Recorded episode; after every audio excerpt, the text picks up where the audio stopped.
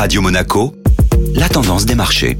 La tendance des marchés avec la Société Générale Private Banking. Bonjour Gabriel Sultan. Bonjour Eric. Une journée marquée par de nouvelles sanctions mises en place contre la Russie. Les principaux indices européens ont clôturé en baisse hier, inquiétés par la perspective de nouvelles sanctions contre Moscou. L'indice parisien accuse le coup avec une baisse de 1,30%. Les secteurs bancaires et automobiles sont les premiers impactés par ces sanctions et perdent en moyenne 5,5% sur la séance. Les marchés actions commencent également à prendre en compte la pénurie de matériaux et pièces détachées en provenance de Chine, les restrictions prises dans plusieurs grandes villes du pays pour limiter la propagation du variant Omicron affectent largement la production des usines. Le titre Vinci est touché par les derniers sondages parus sur l'élection présidentielle hexagonale. Plusieurs valeurs de la cote étaient impactées hier par la réduction de l'écart des intentions de vote entre Emmanuel Macron et Marine Le Pen.